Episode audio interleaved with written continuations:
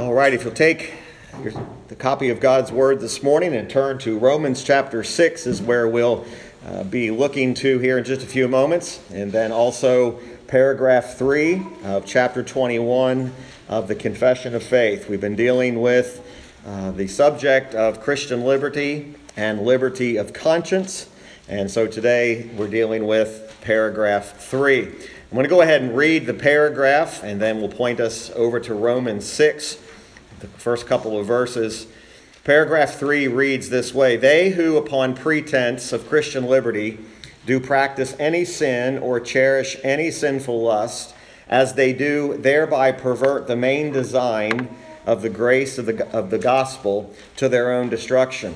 So they wholly destroy the end of Christian liberty, which is that being delivered out of the hands of all our enemies, we might serve the Lord without fear, in holiness and righteousness before Him all the days of our lives.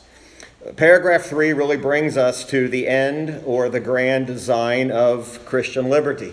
It tells us that the end or the design of Christian liberty is that because we have been delivered out of the hands of all our enemies, those enemies that we uh, very carefully covered a number of weeks ago, those 10 things or 10 uh, expressions we have been delivered from, in order that we might serve the Lord without fear in holiness and righteousness. In other words, Christian liberty is to lead us to liberty and freedom in obeying God. Obeying God from and free from man made commandments and man made traditions, which we looked at extensively last Lord's Day. But notice this emphasis on the word pretense. Uh, pretense is simply defined or means an attempt to make something that is not the case appear true. So if we act on pretense, it's an attempt to make something that is not the case appear true. Therefore, the paragraph here says that those who, upon pretense of Christian liberty, in other words, those who make it appear to be something that it's not, they appear to make it say, is this what this really means? Notice there's a very clear directive here that they do practice any sin, destroy and pervert the design of the grace of the gospel to their own destruction. So, acting upon pretense is not good, especially in the realm of this Christian liberty. So, what is being spoken here, and as we'll look at Romans 6 here in a moment, is that those who are practicing sin uh, because of Christian liberty, or in other words, those who say, I continue in sin because it's my Christian liberty to do so, I think we can paint this very broadly, and I think this is true across the board. Those who practice sin in the name of Christian liberty know nothing of Christian liberty. So if you say, I'm going to practice sin as part of my Christian liberty, that just tells everyone around you that you know nothing about Christian liberty because that's the exact opposite of what liberty is.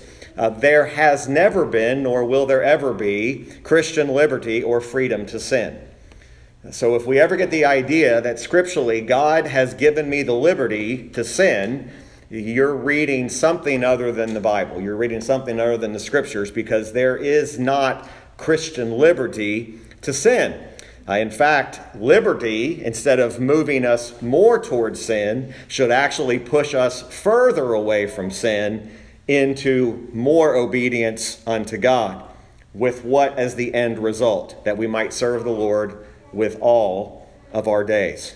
So there is an intentional uh, directive here that the confession writers, of course, were writing about, and of course, they were basing this upon scriptural uh, basis.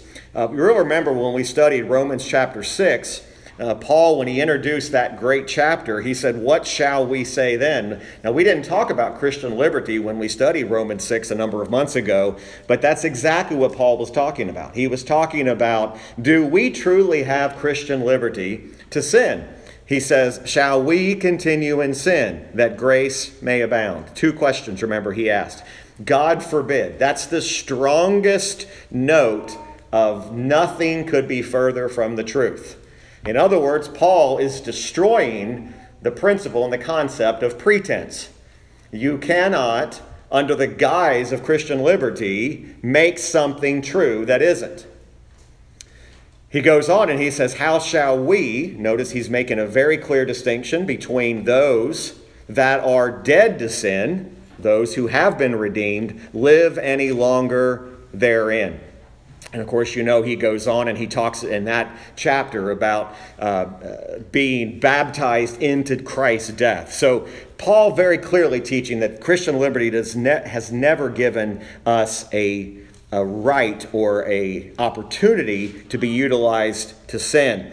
So, really, what paragraph three is doing, along with what Paul has said here, is we're turning our attention to truly define what Christian liberty is not and what it actually is.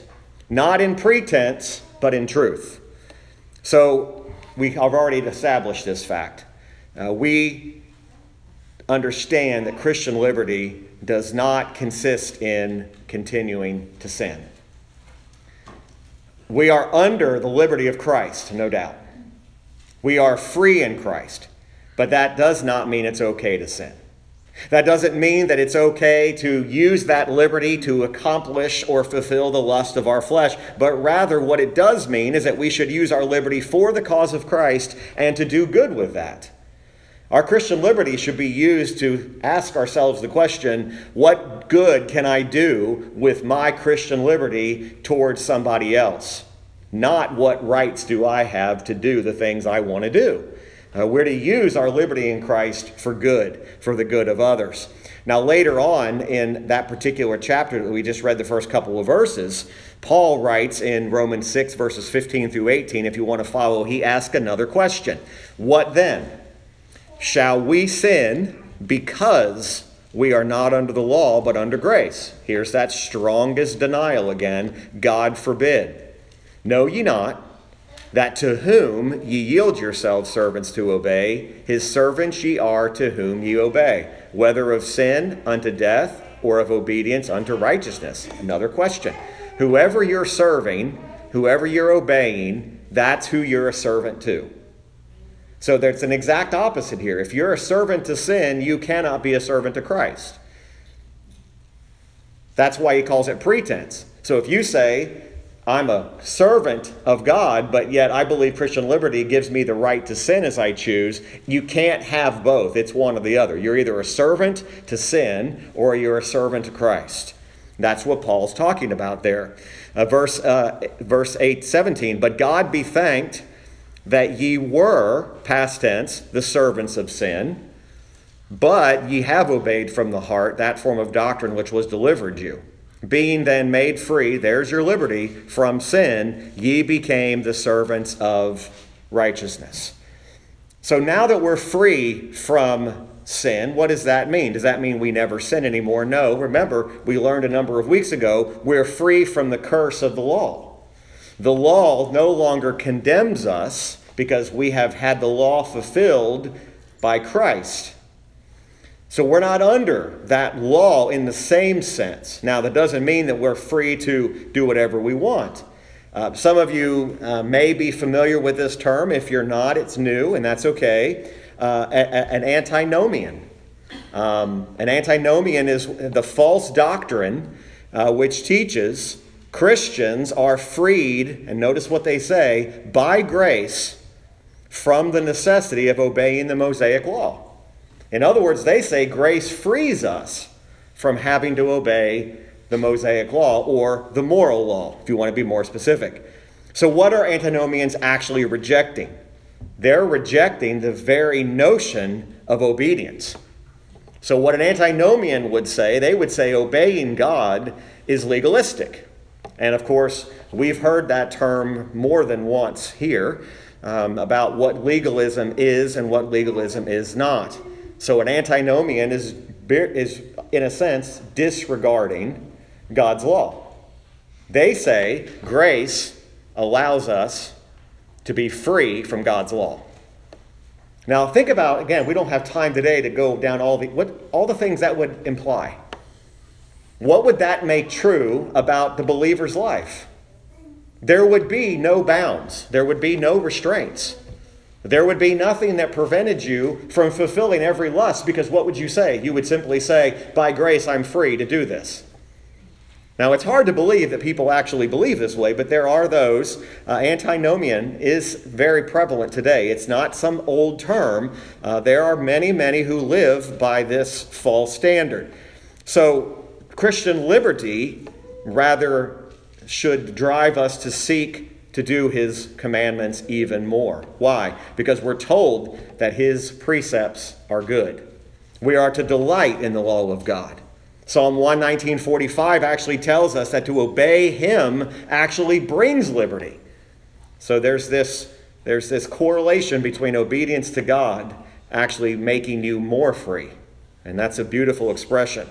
Now, at the time of Paul, when he's penning Romans chapter 6, and ever since then, there has always been a line of people when they hear justification, their legal standing, justification by faith alone, they think since I'm legally justified before God, I am now free to do whatever I want because I'm saved.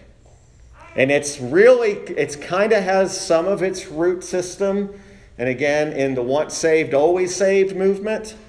Now, again, there's principles about that that are true, but not to the extent that they're taking it.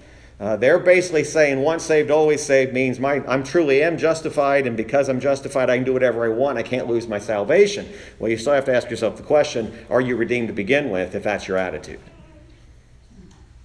Is that really, is that, I mean, if I'm running around saying, I'm committing this sin because I'm once saved, always saved. I'm, I'm going to question it. Now, I don't have a right to, to judge your heart per se as to whether you're one of His, uh, but that's a strange way of demonstrating your salvation by saying, I fulfill whatever lust I want to fulfill because I'm free by grace to do that. That's not what the term free grace means. It doesn't mean you're free to do whatever you want to do. Now, Paul dealt with that in Romans 3 8, and he's dealing with this concept. He says, and not rather, notice his wording here, as we be slanderously reported and some affirm that we say. You see, what started happening to Paul is people started saying, hey, Paul's teaching a doctrine of justification that basically says once you're saved, you can do whatever you want to do. People were slandering Paul, saying that was his doctrine. Now imagine that slandering. The Apostle Paul being slandered and being said about him, he's teaching something that's just not true. Pretense.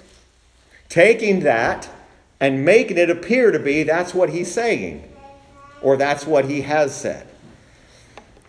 Now he goes on and he says, Not as we have slanderously been reported about us, let us do evil. That's what they were saying, that good may come.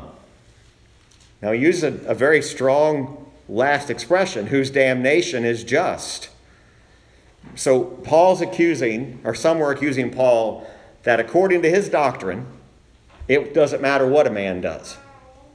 That if you're truly saved, it doesn't matter what you do because you can't lose your salvation. You can do evil if you want, and God would. Here's how far this goes, folks. That would say that God is even glorified in you fulfilling your lusts. That's, that's how far this goes. This is, this is really an unhinged doctrine that, of course, has a lot of dangerous doors along that, along that pathway you're not going to be condemned because you're justified. Paul's reply is simply this their damnation is just. What's he saying? They're condemned if that's their belief. They're damned under that thought process. Paul didn't have to use a lot of words many times. Sometimes he could get very point, pointed into the direct to the point. Get to the heart of the matter. Of course, he's writing on the inspiration of the Holy Spirit. It's it's the Spirit of God that's getting right to the point. The damnation of those is just. A person who thinks this way, instead of really being justified, is on their way to everlasting damnation. A regenerate soul doesn't think this way. Now, does it mean you don't sin? No. But if you're using your Christian liberty as a license to fill the lust of your flesh, you really need to examine your heart because that's not the way the regenerate child of God thinks. Now, even in the time, some of us are familiar with that time, some are not as familiar with it. During the time of the Reformation, There were those who openly, again, see if this sounds like society today, openly indulged in sin upon the very pretense of Christian liberty. This is not new. This is not something that we've thought up. You know, I, I know we live in a day and age when we see something happen and we say, boy, things were never like this before. Um, most things have just things that have continued since the beginning of time. There may be new expressions of it, but the problem is still the same it's the depravity of man's heart. Man's heart's not getting any more depraved than it's already been. We all are depraved. Even that person that you think, well, I'm not that depraved, actually you are. You were before the redeeming grace of Christ saved you. You're capable of just the same. So even during the Reformation and during that time, their condemnation was also likewise just towards them. Christian liberty never consists in the liberty to sin. And what does the confession say? Those who claim this pervert the main design of the grace of the gospel. How far does it go? To their own destruction. It's a damning doctrine. And this is not just some light difference of opinion. This is not one of those things where we say, well, that's your opinion on this. No, that's a damning doctrine. Those who claim it, pervert it, Christians, truly regenerate, are to use their Christian liberty to do good, not to sin. Uh, you can turn over there if you'd like, but I'll read it to you. Galatians 5 13 through 14. We've referenced this a number of times over the last four or five weeks. Paul writes, For brethren, you have been called unto liberty. Only use not liberty for an occasion to the flesh. Now, think about that for a moment. When Paul's writing and penning the letter to the Galatians, he certainly has the letter, the epistle to Romans in mind. He has this in mind. This is not a random thought of liberty and occasion to flesh, uh, to the flesh, misusing grace. But he goes on, he says, But by love serve one another.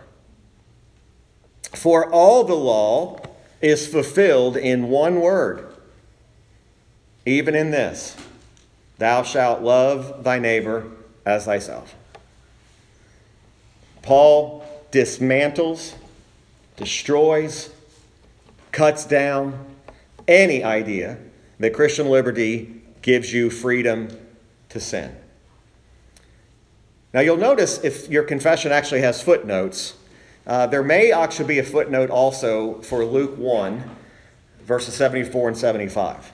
Now, some of the, some of the confessions, I'm not sure if the one that is out there does. The one out there doesn't have it. Um, there are some confessions that actually have added this particular one in here. I understand why it maybe isn't in some, but this the confession is using the wording in the paragraph that actually is lifted or taken right from Luke 1, verses 74 and 75, about the definition of Christian liberty. Here's what Luke 1, 74 and 75 says That he would grant unto us that we, being delivered out of the hand of our enemies, might serve him without fear in holiness and righteousness before him all the days of our life. That that almost exact expression is being used in the confession and also being used, and it's being taken there from Luke 1. Notice again, delivered out of the hand of our enemies, we'll serve him without fear. How do we serve him? In holiness and righteousness. How long? All the days of our life. So we've been delivered from all those things that were mentioned back in paragraph 1, not so that we go back to them, but that we would turn from them and rightly and properly serve God. That's the point. It would be the exact opposite of what God had designed for grace to be saved by grace, justified legally in his sight, and then to turn around and go back to where you came from. That's why Paul uses so many of those terminologies, as were some of you. Right? He's, he's talking about that which you once were. You don't, you don't use grace to go back. You're using grace to serve God more appropriately. So, what does that mean we've been delivered from? We've been delivered from sin. To sinless perfection? No. But we are have been delivered from the power of sin over us. It should not be in charge of us, but rather we should be seeking the holiness of God and to worship Him as our Heavenly Father. So, Christian liberty's given us the freedom to obey. It's kind of opposite, isn't it? We, we use Christian liberty in our world today as saying liberty gives me the freedom to not do something. True Christian liberty gives you the freedom to actually do something, obey God. That's what true, true Christian liberty is. So, as we've been delivered, those things we've been delivered from, and I don't know other way to put this, the things we've been delivered from are not to be our friend, but rather should now be our enemies. So, the things that were once the pattern of your life should now be the enemy of your life, not friendship with. And that's really the idea of using liberty as a license to sin. It's not just holding hands with the enemy, you're still in camp with the enemy because you're still part of the enemy. It's not you might you might be on the outside of Christ. No, if your if your license or your liberty says I can do whatever I want, you're outside the body of Christ if that's your attitude. Again, that's a bold statement, but there's nowhere scripture you can point out that God says that that's a mark of grace. Matter of fact, he uses, even Proverbs uses disgusting principles of a dog returning to its vomit. That, that's what using grace as a liberty to sin is. Now, nobody does that. And that's why God uses such a disgusting illustration and that's how we should look at those things we've been delivered from. Christian liberty isn't a freedom from doing something, it's a freedom to obey God. And that really is a powerful, powerful truth. Now, we understand we're going to have obstacles in our life. We understand that, and Paul, all of Romans 7 is Paul's testimony of his life with the battle between the, his new nature and his old nature. But you'll notice his attitude was never, well, you know what? Maybe what God really meant is I could use my liberty as a license to sin. No, he despised the fact that he didn't do what he was supposed to do all the time and that he kept sinning. That's the right heart attitude to a person who truly understands Christian liberty. Now, although we're free, and here's we, it's, it's it's a little bit sad we have to establish this, but I think it's it's at least true for my own mind needs to hear this. We're free because we are not bound, although we are free rather, we are not bound to the power of sin, yet we cannot claim we have absolute freedom. There's a danger of going so far the other way that we say, I'm autonomous. I am, I am my own God. We are to be subject to God. Peter writes in 1 Peter 2:16, "As free, not using your liberty for a cloak of maliciousness, but as the servants of God."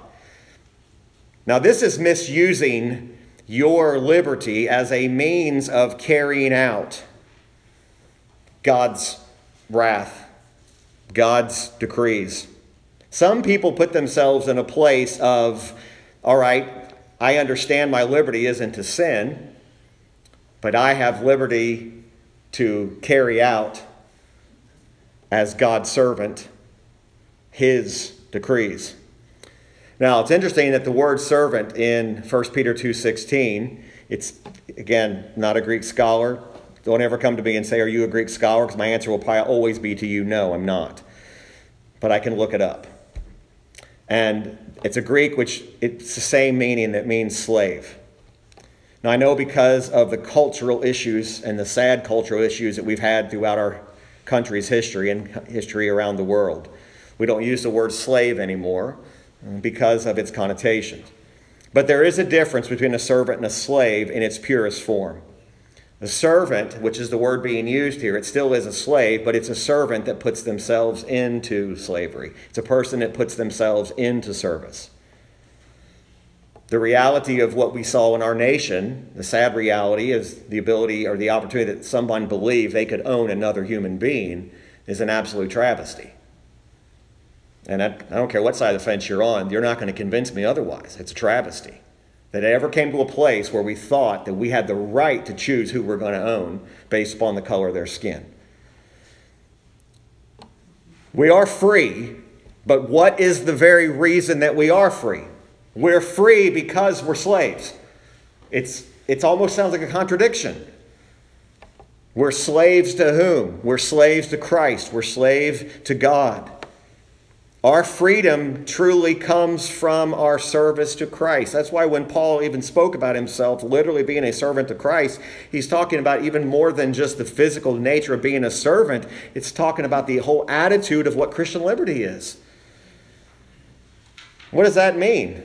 You are free to live as a servant of God, obeying and pleasing Him. That's your freedom. As a slave to Christ, you're free to obey Him. I'm free to obey him. I'm free to please him. I can never obey God or please God too much. Right? It's just like when Jesus was speaking with Peter, and Peter wanted to know, How many times should I forgive? And Peter thought he was doing Jesus a service by saying, I'm willing to forgive seven times. I don't think Peter would have forgiven seven times.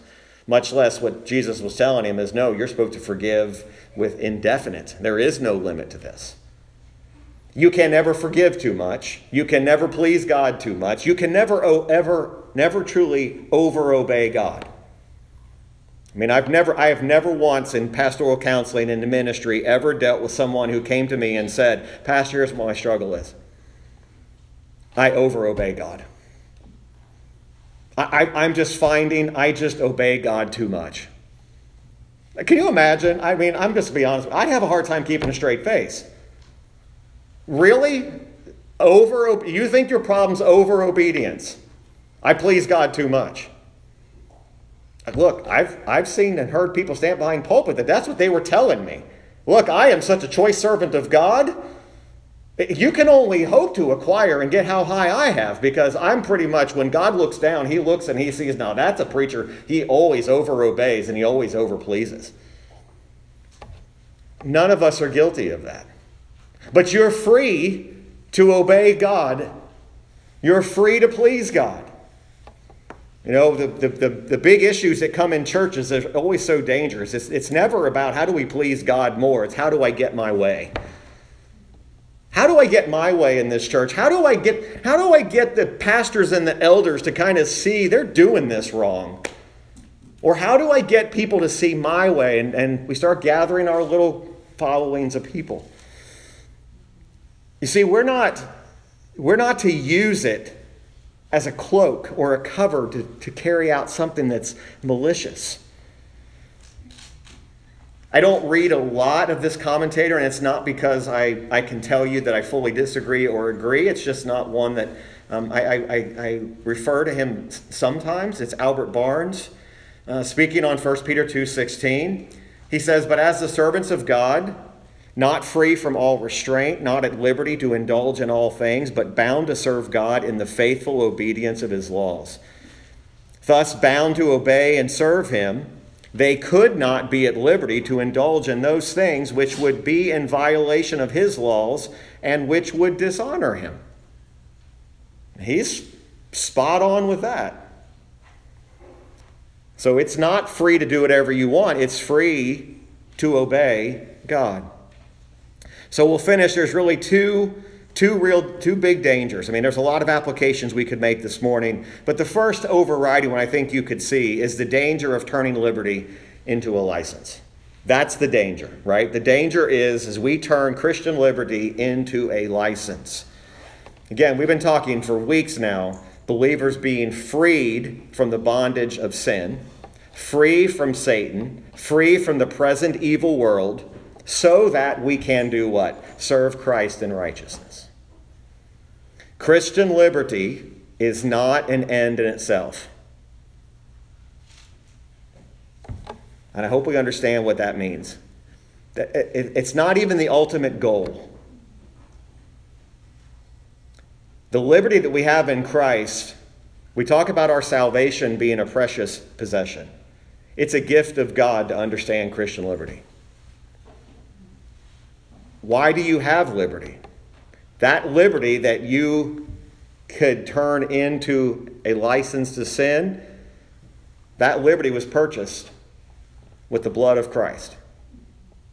So to say, God by grace gives me a license to do whatever I want, is to make a mockery of the cross. It's to make a mockery of Christ's blood. It is to simply say, you know what, that doesn't really mean anything to me. All that means something to me is that I'm free to do whatever I want to do. So there's a danger in that. And along those same lines, to claim that Christian liberty gives one the right to practice any sin. And notice what the confession again says or cherish any sinful lust. I had to read that two or three times. You know how sometimes your mind sees something and you say, oh, yeah, practice any sin. And then I read it again, I read it again, read it again, or cherish any sinful lust. You see, even when you think you get victory over the outward sin, what about the sinful lust that you cherish? It's, it's the, it's the age old question when a person says, even like the rich young ruler we, we learned about in Matthew months ago, I've kept all of your laws from my youth up. So let's even say we could obey all of the laws. We still have a problem. We still have a problem in here. We can clean up the outside, and as Jesus told the Pharisees, but inside it's filthy. We can tell, we, can, we, could, de- we could determine and define what a good Christian person looks like. Somebody could put together a, a handout, we'll put it in the bulletin next week. Here's what a true Christian looks like, acts like, speaks, talks like. We could get us all to be a lot of little clones walking around, and we can all look the part and seem the part and yet we still have this big problem the sinful lust that we cherish. The sinful lust that nobody else can see but you and God. Nobody else in this room knows that you cherish it. It's that pet sin, it's that besetting sin. It's that one that when you're by yourself, when you're alone on your kitchen table, you're alone in your bedroom, wherever it is, you're thinking about that thing and you're thinking about that lust and you're saying, hmm, would God be okay if I indulge in this? Because after all, I am justified. That would be pretense. To make something appear to be God's word that really isn't God's word. You see, Christian liberty that says it gives me the right to do this is not only wicked, but it totally goes against the very end to which and why Christ purchased our liberty to begin with. You see, our freedom that Christ gave to us, He gave us freedom to deliver us from sin, not to give us a reason to go back to it. Now, there's a lot of implications of what I just said. Right? And we have we have we have a little bit of a problem in our country. And again, it's it's this isn't this has nothing to do, this isn't a government. You know, this has nothing to do with that. But we have, a, we have access to so many things helpful, useful, needful things. But we also have access to a lot of things that really serve no purpose but to fulfill the lust of our flesh. And if we're not careful, we will find ourselves finding things that, look, this isn't inherently wrong. This is not wrong in of itself.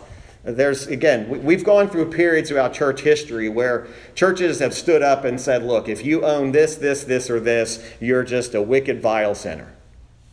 And I've said it from then, I'll say it again. It's not that object. The object is not inherently evil in itself, it's how that's used. That's why we saw generations of people who gave up things only to find themselves still empty. Because they couldn't give up what their heart was cherishing what their heart was lusting after. It was still there. The man who, who, puts his cigarettes on a so called altar. The young person, and our younger kids here don't even know what this is, who put their records and their CDs on the, on the burn pile. Still had a problem. The problem was still there. I watched a preacher one time roll in a big screen TV and he hit the TV with a bat like that was solving the problem. If you just do this, kids, you'll never struggle with lust anymore. All he did was destroy the TV. The TV itself not the problem, it's the heart of man that's the problem. There are people who divide over these issues. They simply say, well, if you do this, then I, we can't have fellowship. Listen, that's not what this is about. But I am warning us. That doesn't mean that that can't become a stumbling block to you. So just because I say it's not, it's not inherently wrong, it still can make you stumble. And if it does, right, it's not inherently sinful, you're not prohibited in an absolute sense, although some will tell you that. They do present vulnerabilities to your walk with God. Paul himself said there are things that are lawful, but they're not expedient. Now, again, be very careful about being judge and jury and executioner when you pour on somebody else what is expedient. Because what may be expedient for you doesn't necessarily mean it's expedient for them. And just because it's lawful doesn't mean it's unlawful for you and for them if they do it. But here's what we can become guilty of we can find ourselves taking in and overindulging on the things of this world that are feeding that right? If, if, if, there's any, if there's any country in the world, any generation that is guilty of gluttony and overindulgence, it's this one. I mean, we cannot get enough. And it just keeps coming and coming and coming, and we want more, we want more, we want more. And then we stand up and we say, But I'm satisfied in Christ. Are we really? You see, the reality here is, is we've been delivered but we can become guilty if we continue to expose ourselves to things that can do injury to our soul. So, what the confession is doing, I think, along with what Paul is writing here in Romans 6, is simply telling us it's describing an abuse, right? An abuse of liberty that they, by their words and what Paul was saying, perverts the main design of the grace of the gospel to the destruction of the souls. Look, there's been more than a handful of people, I don't have names, I don't have a book I can point you to, of professing Christians who have been led astray, most often by willful leading, to an illegitimate use of liberty. And it's led to the ruin of their soul. But then there are others, truly professors of Christ, who unwisely use that liberty. And I, I can't begin to stress to you how much harm you're doing to yourself if you unwisely use this liberty. To where maybe you're not perverting it, you're not necessarily destroying it, but you might be using it as a means to justify something and using grace as a reason as to why you can do it. I think that happens more than what we were willing to admit. We don't say it, but remember that cherished sin in our heart? That's what's going on. You're justifying it. Why do I have the right to do this? Usually it has to do with your circumstances. Usually it has to do with what's going on in your life. I have a right to act this way because someone else is acting this way towards me. It's kind of like the principle of unforgiveness. I don't have to forgive them. No, Christian liberty ought to say, I have the freedom and the joy and the privilege of forgiving them. Because you know what unforgiveness does? It eats you alive with bitterness. There are so many Christians walking around who are so sour and bitter because they will not forgive. And yet, they want to hear, they want to hear about salvation. They want to hear about the gospel. They want to hear about living the Christian life. But boy, you get on that subject of forgiveness, and it's like, whoa, don't go there. Because if you knew what this person did to me, look, your liberty doesn't give you the freedom to not forgive. Your liberty gives you the freedom and the ability and the power to forgive. That's the difference. The reason you can forgive somebody who does something so terrible to you is because of Christian liberty, not in spite of it. So be very careful We conclude this chapter, and I've, I've referenced some of his material throughout our studies throughout the years. From Sam Waldron, he says, Liberty is not the right to do as I please. Liberty is the right to do as God pleases, without fear. And that's truly what Christian liberty is. So, God help us from the pretense, making it appear to be something that it's not, saying this is what grace teaches, and understand the reality of what the Bible does say about what Christian liberty is. Amen.